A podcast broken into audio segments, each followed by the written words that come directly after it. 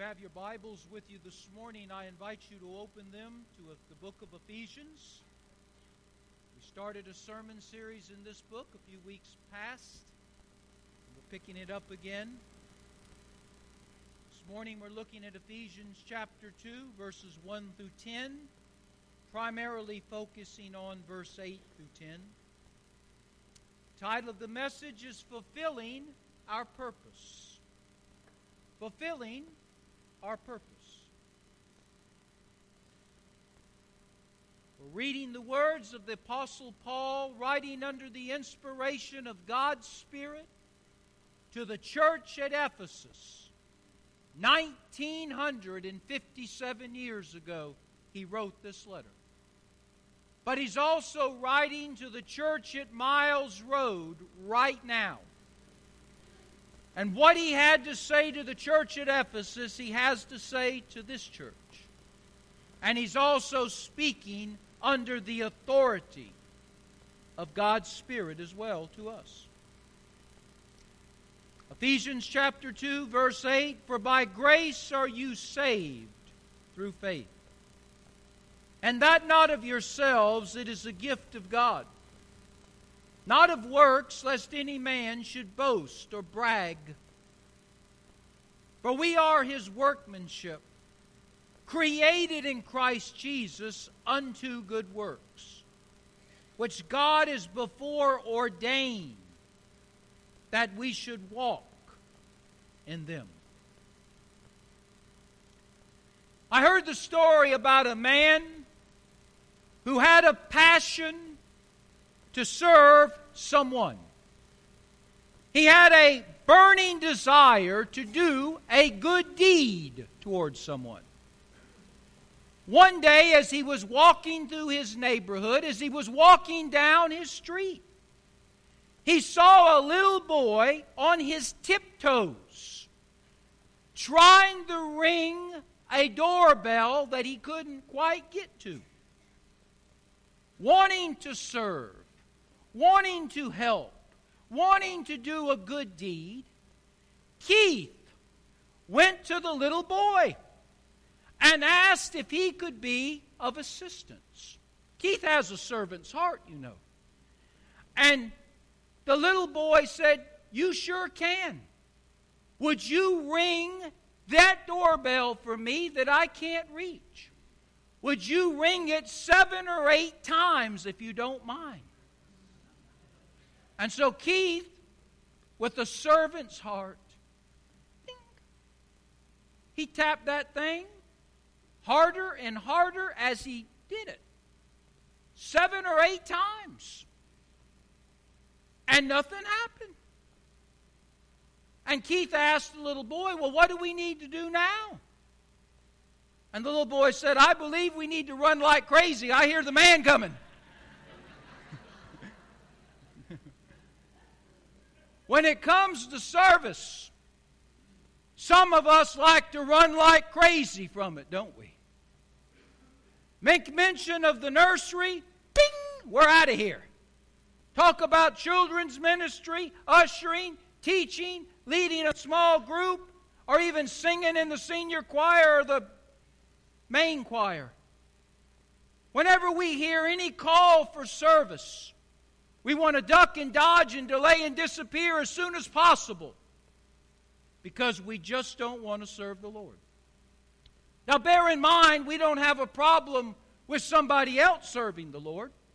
Those folks in front of me, they can serve the Lord. Those folks behind me can serve the Lord. Those folks to the left of me can serve the Lord. Those folks to the right of me can serve the Lord. And by the way, these two sitting next to me can serve the Lord. But I don't want to serve the Lord. Now, in our text, what the Apostle Paul is going to talk to the Christians at Ephesus about, and what he's going to talk about with the Christians at Miles Road, is service. You were saved not to sit in a pew and stare at the people on the platform and skedaddle out the door on the final amen. You were saved to serve. Let me say that again. The reason God saved you, the reason God saved me, was for us to find a place of service in His church that we might make a difference for Him in our church, that we might have a ministry of service in our community, that we might make a difference in our community. Ladies and gentlemen, God saves us to make a difference in our service. There is no exemptions, there's no exception, there's no exclusions, there's no escapees. If you're sitting here under the sound of my voice and you are saved, born again, a child of the living God, going to heaven, you have been saved to what? Serve. Now, before we talk about that service, I'm going to give you some bonus stuff. Okay, this is free of charge. Relax. Some of you are grabbing your wallet. Not going to take another offering. This is absolutely free, but I'm going to give it to you. This is about salvation because there's some of you that might be confused about salvation. I have to admit to you, many preachers are very confusing when it comes to telling somebody about salvation. They make something that is very plain and simple very complex. So, what I'm going to do for the next few minutes before we talk about service, the main point of the message, is I want you to get this down big, plain, and straight. In Ephesians chapter 2, in the verses we just read, 8, 9, and 10, I want to show you salvation simplified. The Apostle Paul was an intellectual genius, particularly when it came to theology. But he understood that when you teach people things, you have to teach the profound things with simplicity, the deep things with plainness. And so he uses three prepositional phrases and verse 8, 9, and 10 to tell us about salvation. Now, listen to me. If you get this down today, you'll never get fooled. You'll never be deceived. You'll never be misled. You'll never be led astray about salvation. Notice in verse 8 this prepositional phrase, by grace. By grace. This is what God offers to us in salvation. You see, salvation, God has a part in it, we have a part in it. And God's part is by grace. By grace, God offers salvation, forgiveness of sin, and eternity with Him in heaven. God offers that to every single person, every man, every woman, every teenager, every little boy, every little girl. God offers salvation without cost, without condition, fully freely and forever to whosoever will. You got that? By grace, God packages up the gift of salvation that His Son paid for, and His Spirit brings to us, and He says, Here it is. By grace, you can have it. How do we get it then? To them that receive it. How do you receive it? They have a right to be called the sons and daughters of God. Notice what Paul says. Second prepositional phrase. By grace, this is what God does. He offers us salvation fully, freely, forever, no cost, no condition to whosoever wants it. How do we receive it? Through faith. Through faith. What is faith? It's trusting in the person of Jesus Christ. It's trusting in His finished work on the cross to have paid for our sins. It's to put our trust in Him completely. It's to put our trust in Him solely. It's to put our trust in Him repentatively. That's how we receive the gift. Okay? The fact that the gift is offered is by God's grace. We receive the gift through faith. And that brings us to the third prepositional phrase, and that's found in verse 10. How do you know that you got it? It's by God's grace, that's what God does. Through faith, that's what we do. How do we know that we have it? How can you have the, the affirmation, the certainty, the evidence that you have passed from death unto life, from hell bound to heaven bound? Well, unto good works. When you get saved, you receive God's grace through faith into your life, you are going to be changed. If your salvation doesn't change you, you need to change your salvation. Because when God saves somebody, He changes that somebody. He changes their mind, He changes their mouth, He changes their mannerisms, He changes everything about them. He overhauls them and takes something old and makes it brand new. And part of that change, part of that transformation, is He puts within us a passion and a power to do good works. Better said, godly works. He puts us to work for Him. We begin to want to witness. We begin to want to serve. We begin to want to give. We begin to want to uh, share our faith, live out our faith. So, do you understand that now? By grace, it comes from God. Through faith, it comes to us. And how do we know we got it? Because we will live a life of good works. That's simple. And there's no charge for that. Now, let's go into the heart of the message, which is service.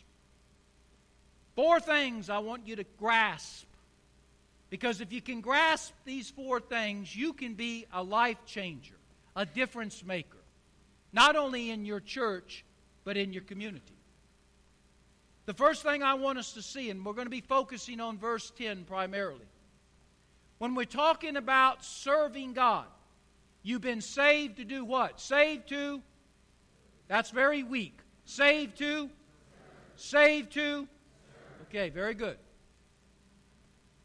The first thing you need to understand you are saved to serve because you are God's masterpiece. Look at verse 10. For we are his workmanship. Workmanship. Now, what does that word workmanship mean? Well, it comes from a Greek word that means a completed, finished work of art. It comes from a Greek word that would picture an artist painting a picture.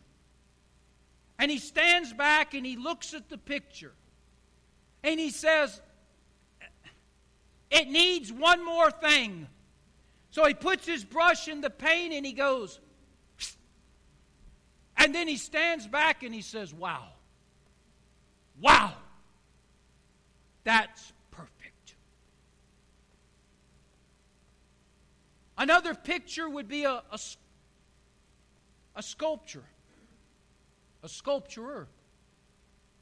And he's sculpting something with his hands and with the chisel. And he, and he stands back and he looks at what he's done and he says, Man, that's, that's, there's just one more thing that needs to be done.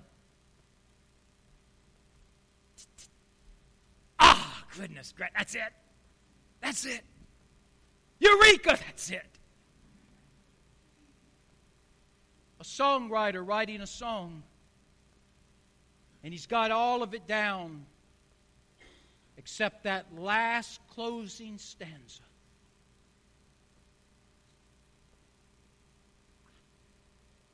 That's it. That's a hit. That's a number one. That's what that word workmanship means. It means a painter who puts a splash on the canvas and turns out a masterpiece. A sculptor who takes a little tap with the hammer and turns out a masterpiece of a sculpture. A songwriter who puts a few more words on that song, and all of a sudden that song goes from average to great.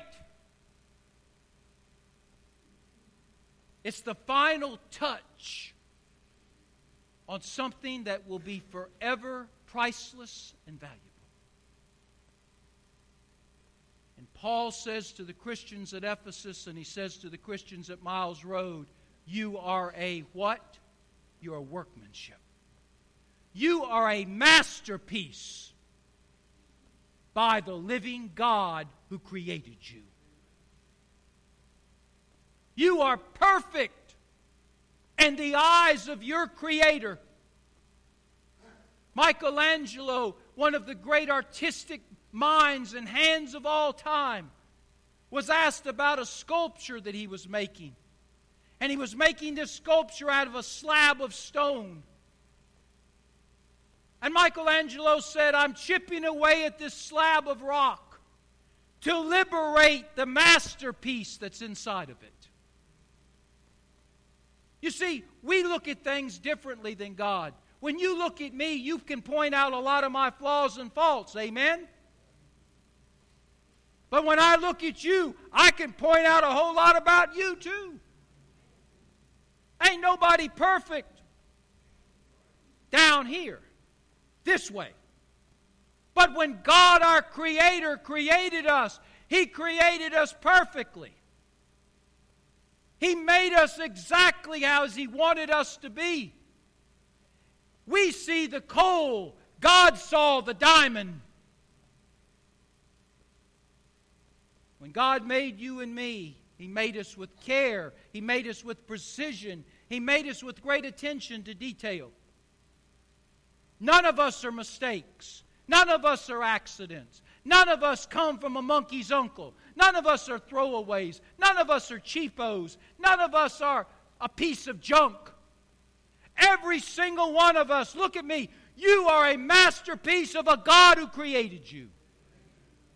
Deuteronomy 32 6, the Lord is your creator. He made you and formed you. Psalm 100, verse 3, the Lord is our God who has made us. Isaiah 43 21, I found my people for myself that they might proclaim my praise. Zephaniah 3 17, the Lord takes great delight in his people. He rejoices over us with song. Now, why am I driving this home? Pastor, you're supposed to be preaching on service because it has to do with service. You will never be any more of a servant than what you see when you look at yourself in the mirror.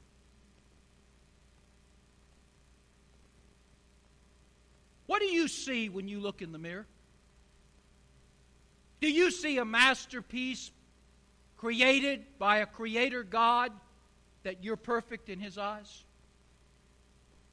Or do you allow Satan to get into your mind and deceive you or mislead you.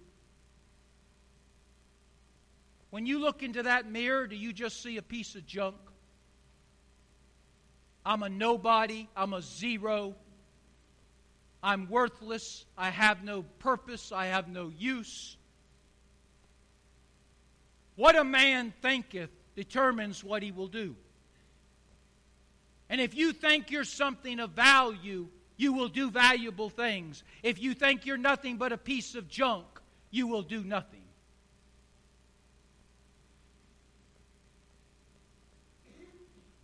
God made you and I to be hummingbirds drinking of the nectar of the desert,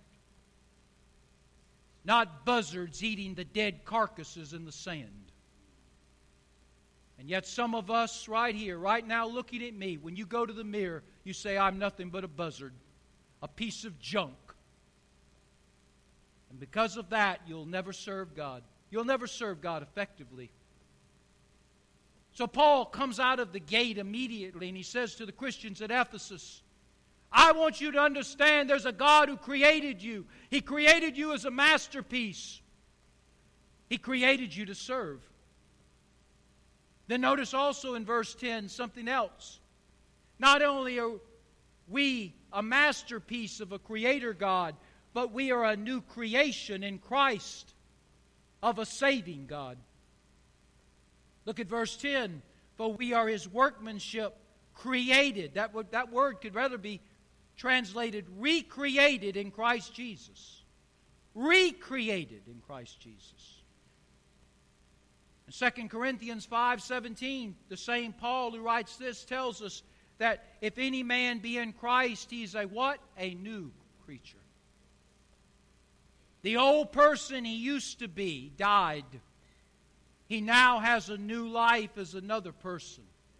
And this life is in Christ. Let me ask you a question. Suppose we had a church reporter, and he had a microphone in his hand, and he walked around and he would put the microphone in front of you, and you would have to answer questions that he would ask of you. Well, suppose he was on the loose right now. Maybe he came from the back and you didn't even know he was back there. Maybe he's coming at you right now. Yeah, you. And suppose the question that you are going to have to answer right now on the spot is what is the greatest thing God has ever done in your estimation? What is the greatest thing God has ever done in your estimation. Now, you might sit here and say, Pastor, that's a pretty easy one creation. When you think about it, God created. He made something out of nothing. There was no sun, but God made a sun. And then God put it in place, and God lit it up with a Bic lighter.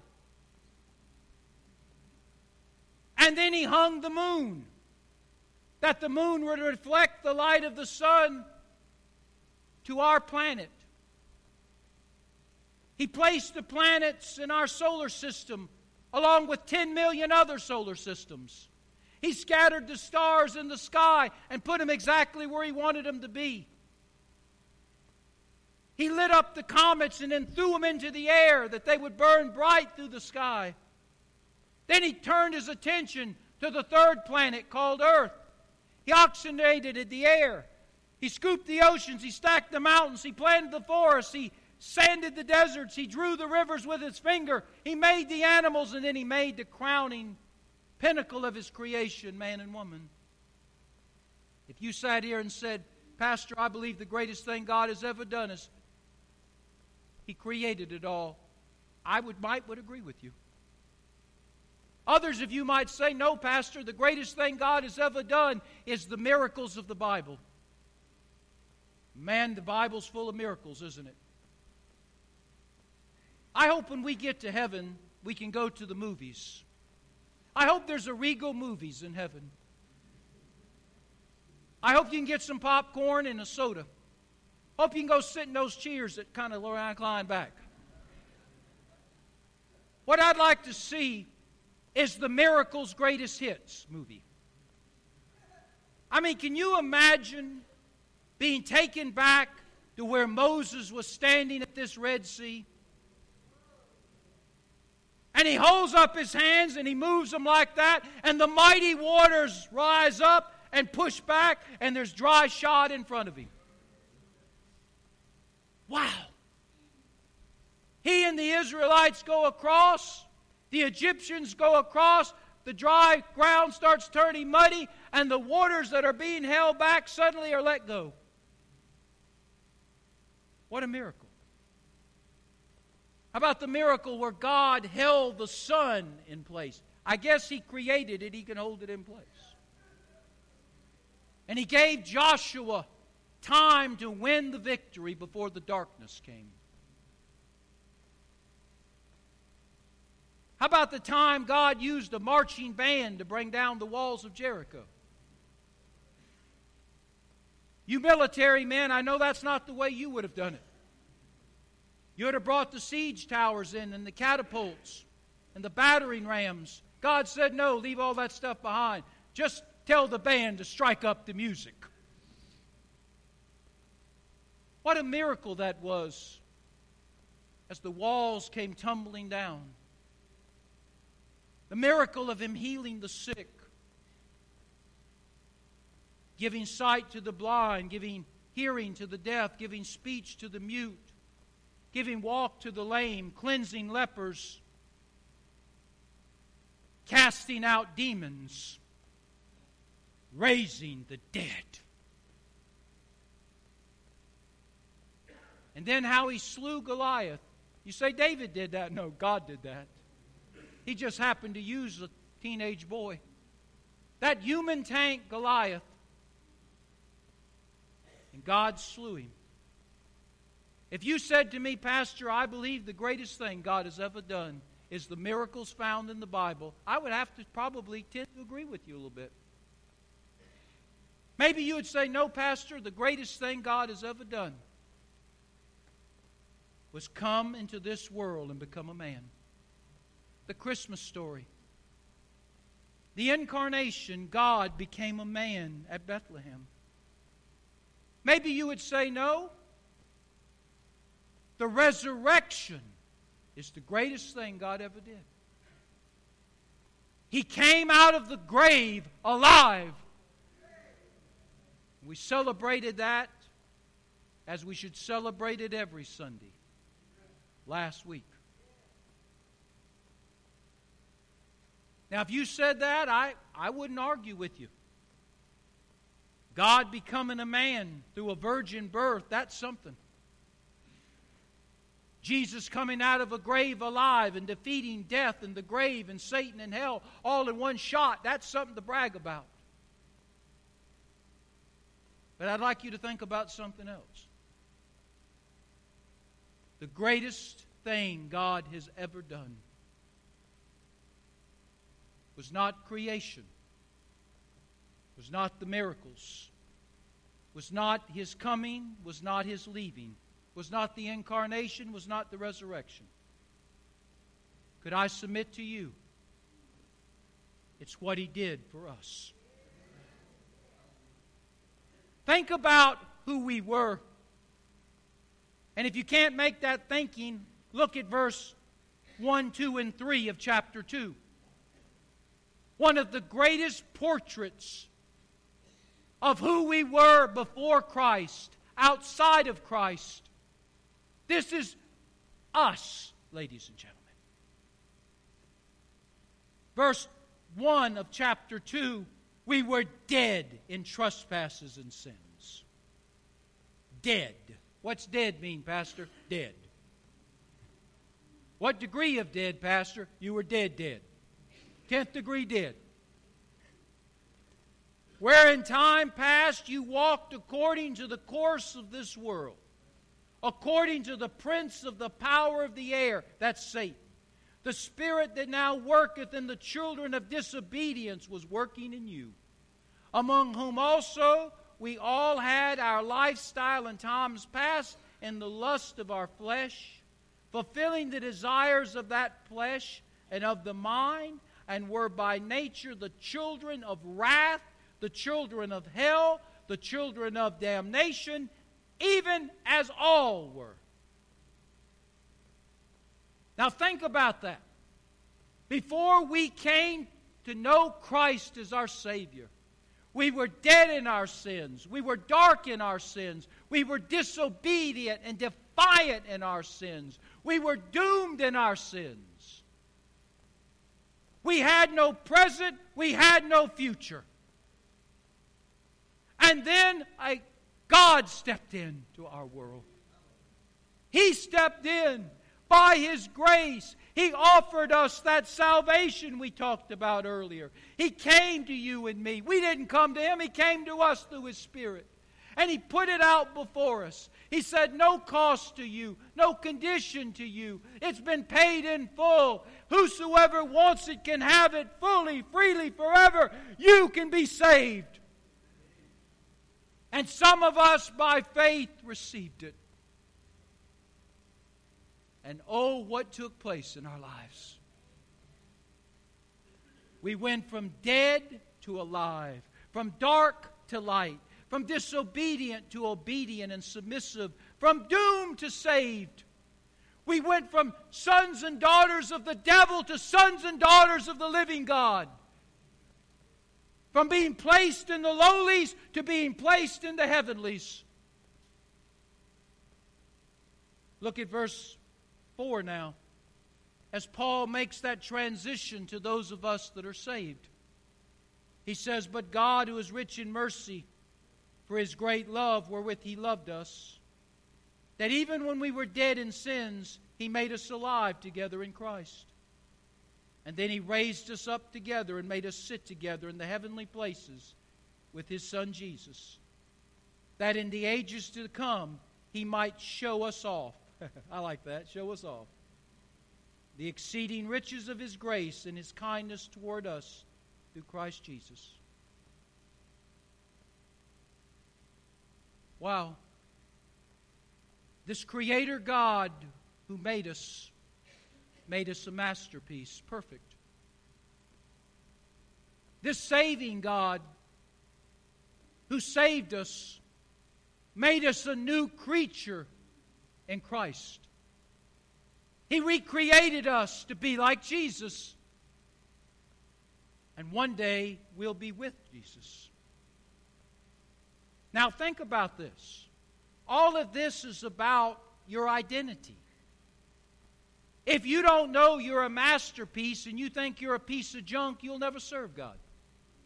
If you don't understand you're a new creature in Christ and you have the equipping and the enabling of God's Spirit Himself to serve God, you'll never serve God. If all you ever do is look at your life through the rearview mirror about what you used to be, you'll never become what God wants you to be. That brings us to number three now about service. We're not only are we masterpieces of a creator God, that's our identity. Not only are we new creations, new new creatures of a saving God, but we're also now servants of the Lord God. Why did God make us masterpieces? Why did God make us new creations? Look at verse 10. When you ask a Bible question, go to the Bible for the answer. For we are his workmanship, created in Christ Jesus to do nothing. Is that, is that what your translation says? No. It says what? Help me out. Unto good works. We're called to do good works. We're called to be the servants of doing those good works.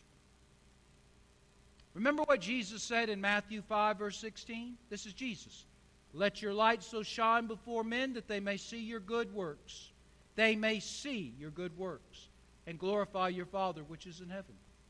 2 Corinthians chapter 9, verse 8. Paul says we may abound in every good work. He's speaking to the saints. He says, May we abound in every good work. Titus chapter 2, verse 14. Paul, uh, Paul writing to young Titus says, We are a peculiar people, zealous, practicers of good works. Titus 3 8 says that there's a faithful saying that they which have believed in God might be careful to maintain good works. Hebrews 13 16 says, Do not forget to do good works. Do not forget to do good works. Share with others. So, why did God create us? Why did God save us? Why did God make us a masterpiece? Why did God make us a new creation that God could use us to be servants? and do good works. We've been made with a purpose, it's not an accident. We've been made with a purpose to glorify God, and we've been made for a purpose, and that's to bless other people. You know that? I want you to picture this church for just a second as being a puzzle. All of us have put together puzzles before, but I want you to picture that this is a 600 piece puzzle. And every one of you who are a part of this church, you have a piece of the puzzle in your pocket. And we're going to have a service where we're going to ask you to come up and put your piece of in your pocket into the puzzle board. 600 people come with 600 pieces of the puzzle. Once we get everything in, you're going to see a beautiful picture of this church because the puzzle's a picture of this church. But suppose I call for you to come and you are you sound asleep. Or maybe you're praying for me. And I appreciate your prayers. Some of you are praying for me long before I ever get up here.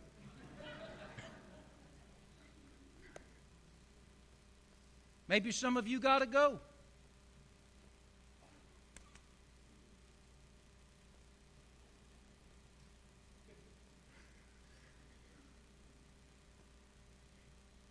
Point is, we call for 600 of you to come, but 375 of you come. You put your piece in the puzzle. And then we hold up the puzzle, and I ask you, what is it? Pastor, it looks like a church, but I can't tell you what church it is. Pastor, there's too many missing pieces. There's too many absentee places that picture really doesn't do much for us. And it doesn't do much for out there either. You know what the piece of the puzzle you holding in your hand is? It's your service to God. And every one of us have a place to service in the puzzle of this church. But when you don't come and put your piece in place, there's a hole there. There's an absenteeism there. There's a vacancy there. And if enough of you are not serving the Lord, if you don't put your, your piece of service on the puzzle board, then we become an aberration of what we should be and of in consequence out there.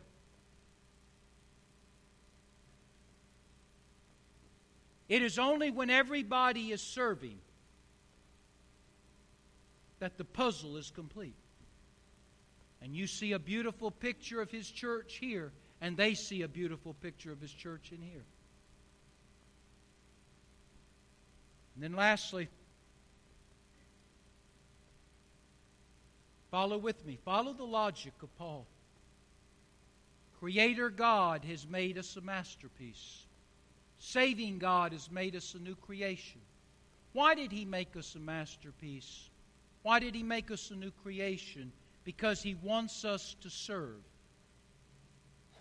He wants to be the Lord God, and we serve Him. The masterpiece is serving the Master, the new creation serving Christ, the Creator. And then, lastly, in verse 10, I want you to see something that just really excites me. The Lord has prepared that place of service for us. Notice in verse 10 it says, which God has ordained, before ordained, that we should walk in them. The them is the good works. That phrase, before ordained, simply means that God, as he was creating us and before He created us, as He was saving us and even before He saved us. He had a place for us to do these good works. The place would be the local church. Wherever God plants you in the local church, God plants you there to serve. And that place was already determined.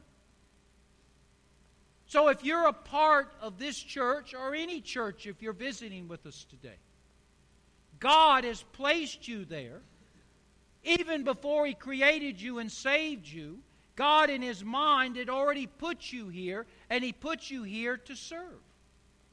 He put you here to do good works. You don't have to go around looking for that place to serve. God has already given you the abilities to do that service if you'll just respond to that service. I mean, think about it. You were created with natural talents. You were saved with spiritual gifts. You've been called to be a servant of God and to do good works for God in here and out there. You've been given the opportunity by God to serve. God has already opened the door, you just got to go through it. God has already created the opportunity, you just got to take advantage of it. God has given you a place to serve in here, God has given you a place to serve out there. And all we have to do is look for it because God has already given it to us. But why isn't everyone serving? As we move toward closing, what, what is some of the reasons people don't serve? Why do probably half of you not serve? Well, maybe it comes back to what you see when you stand in the mirror. If you see yourself as a piece of junk, then you won't do nothing. I hope we can change that today. When you look in the mirror, I hope that you won't see a lump of coal, you'll see a diamond that you'll see a priceless masterpiece made by a creator God. You're exactly as God wants you to be. A new creation in Jesus Christ who saved you. You now carry the image of Christ Himself on you. Poor self image. Sometimes, though, we get too busy, don't we? I'd love to serve, Pastor, but I'm too busy. Then you're too busy. And sometimes we better take some rods out of the fire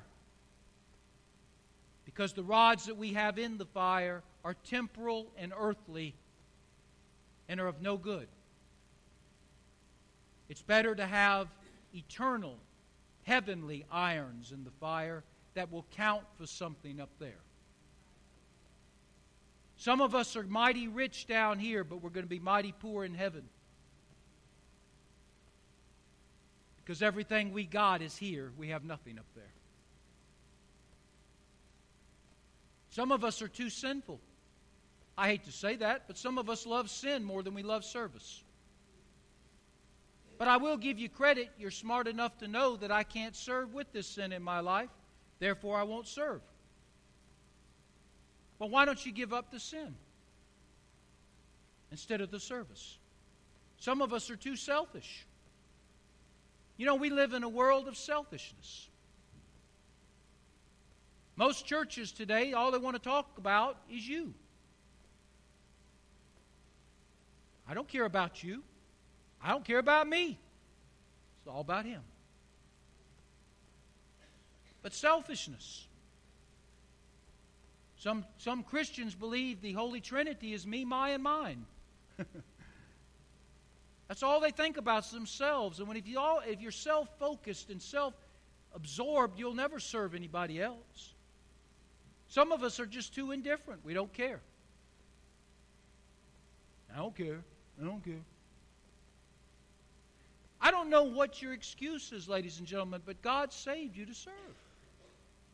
God saved me to serve. There's no exemptions, there's no exclusions, there's no exceptions, there's no escapees. God saved you to serve. So, in closing, can I just give you a few things to think about? First of all, if you're not serving, may I suggest to you, you should ask the Lord to forgive you for your sin. You see, many of us think sin is only doing bad things. But sin also can be not doing good things. It's not just what we do, sometimes it's not what we do. And some of us might need to leave here today and say, Lord, I haven't served you. I've made every excuse in the book. I haven't served you. You placed me here. I have a piece of the puzzle here that makes this church complete. And if I'm not serving, the puzzle place will never be filled. The church will never be the beautiful picture you made it to be. It'll only be an aberration, a fuzz, a haze, because of the missing pieces. So, Lord, please forgive me. And then you look for ways. You look for your place of service. Not just in here, but out there. We serve in here to encourage and edify one another. We serve out there to evangelize people. Everything we do out there ought to have an evangelistic twist behind it. Ma'am, can I help you carry your groceries to the car? Yes, you can. Thank you for doing that. Carry him to the car. Put him in the car for you don't hold out your hand for a tip. You give her a track. Ma'am, I have a love story track. It's a beautiful story about Jesus. If you get a moment, would you read it at your own convenience? Have a good day, ma'am. Thank you. When people know that we care, people will listen to what we care about.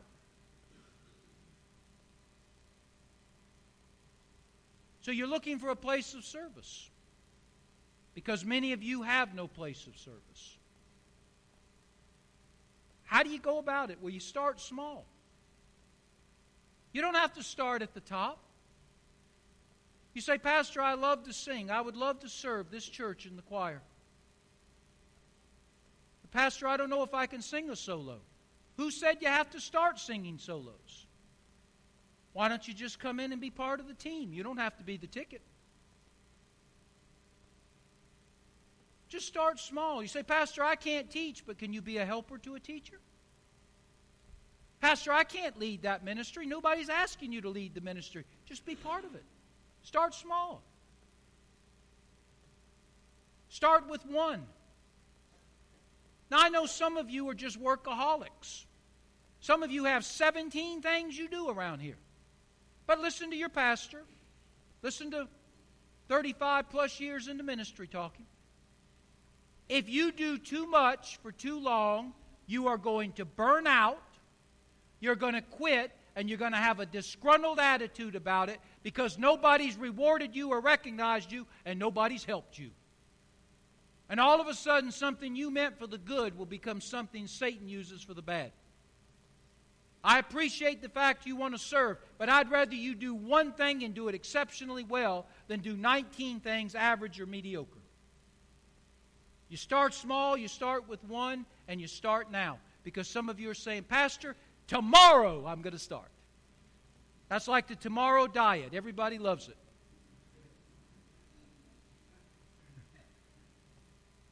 Pastor, you're gaining some weight. I know I am. But tomorrow I'm going on that diet. Tomorrow I'm going to start serving. You say, Pastor, I know I should serve. I was created to serve. I've been saved to serve. I've been talented to serve. I've been gifted to serve.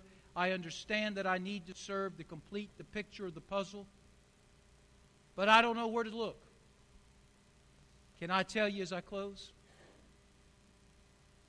When Amy gave her vision presentation, and I hope you're coming back tonight to hear from Sam. Next Sunday night, I'll give mine.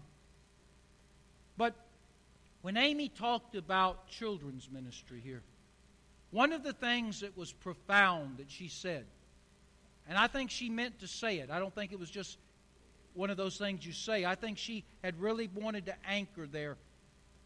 And it was that it takes about 75 to 80 adult workers on any given service to take care of all of our children that we have here. 75 plus men, mostly women, to work with our boys and girls while we are here or wherever else we might be.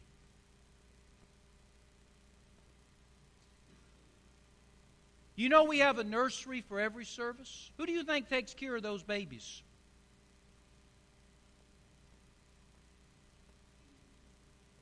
We don't leave them there by themselves. I hope not. But we need ladies in that nursery who'll hold babies and sing Jesus loves them. We need ladies to serve in the nursery. You say, Pastor, I'm too old to serve in the nursery. I done did my time. No, honey, you still have time left in you. When your time's up, God will call you home. Pastor, I don't have any children. I'll wait till I get kids. Why not learn right now? You see, we're good at making excuses. But can you imagine what it would do to our nursery if we had people lined up to serve? Instead of somebody having to serve once every three weeks, we could stretch that thing out to once every six weeks. And instead of having one person trying to watch maybe more than they should, we've got numerous workers helping out. You say, Pastor, I'm not into nursery. I'm not into nursery either. But if I wasn't preaching, I could go back there and watch those boys and girls.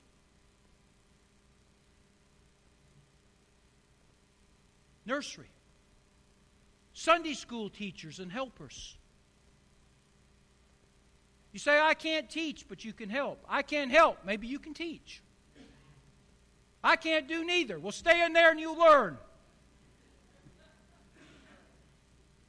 We got an Awana program here.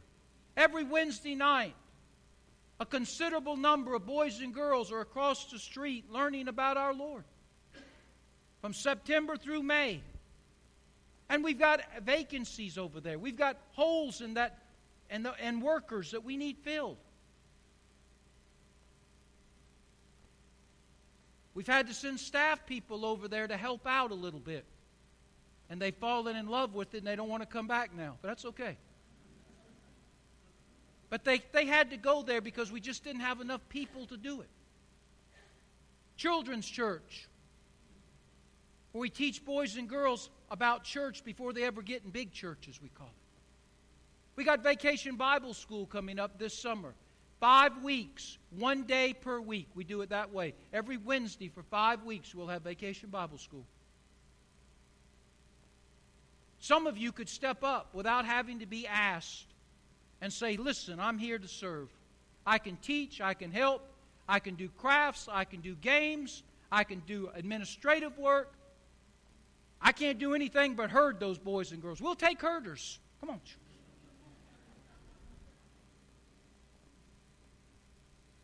My point is, every single one of you ladies ought to be involved in something in children's ministry here.